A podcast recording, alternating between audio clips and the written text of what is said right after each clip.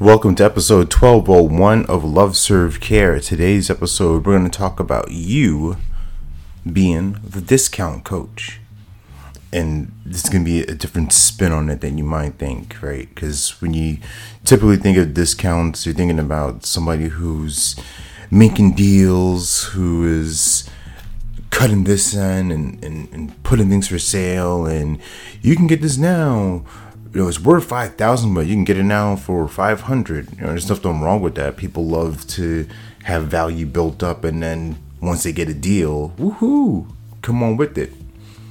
What I'm referring to in this context with discount is you with your background, with your skill set, with the knowledge, the value, the experience that you have, and our tendency to sometimes downplay it, to not make it a big deal, to ruminate on, well, it's just what I do, it's just a natural thing. And I'm speaking to me as much as I'm speaking to you because this happens from time to time. It'll, it'll flare up, right? If it's like this, that time of season, it's like, oh man, my, my, my lowness, my, my small thinking's flaring up. Ooh, ouchie.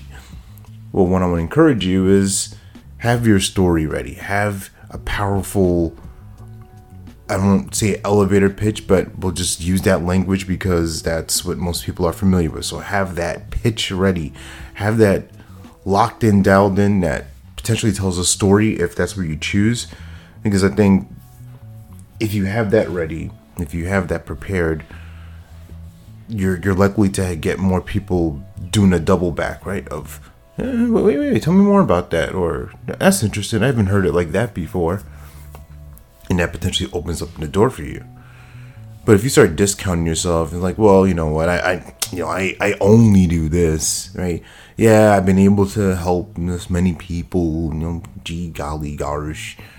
That doesn't serve. Doesn't help the other person. Doesn't help them it doesn't help instill the confidence in their their brain. They're they're being persuaded to think, mm, this is a, a person that I really want to connect with and maybe they can help me. They see my problems within their problems. Oh they help their clients do this.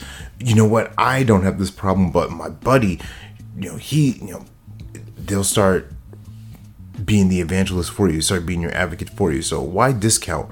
Why shortchange other people from who you are your mission your vision the the work you've done on yourself with yourself and continue to do into the world why do that why not give them the full the full Monty, all of it, cards on the table, so that they can be the movement makers for you.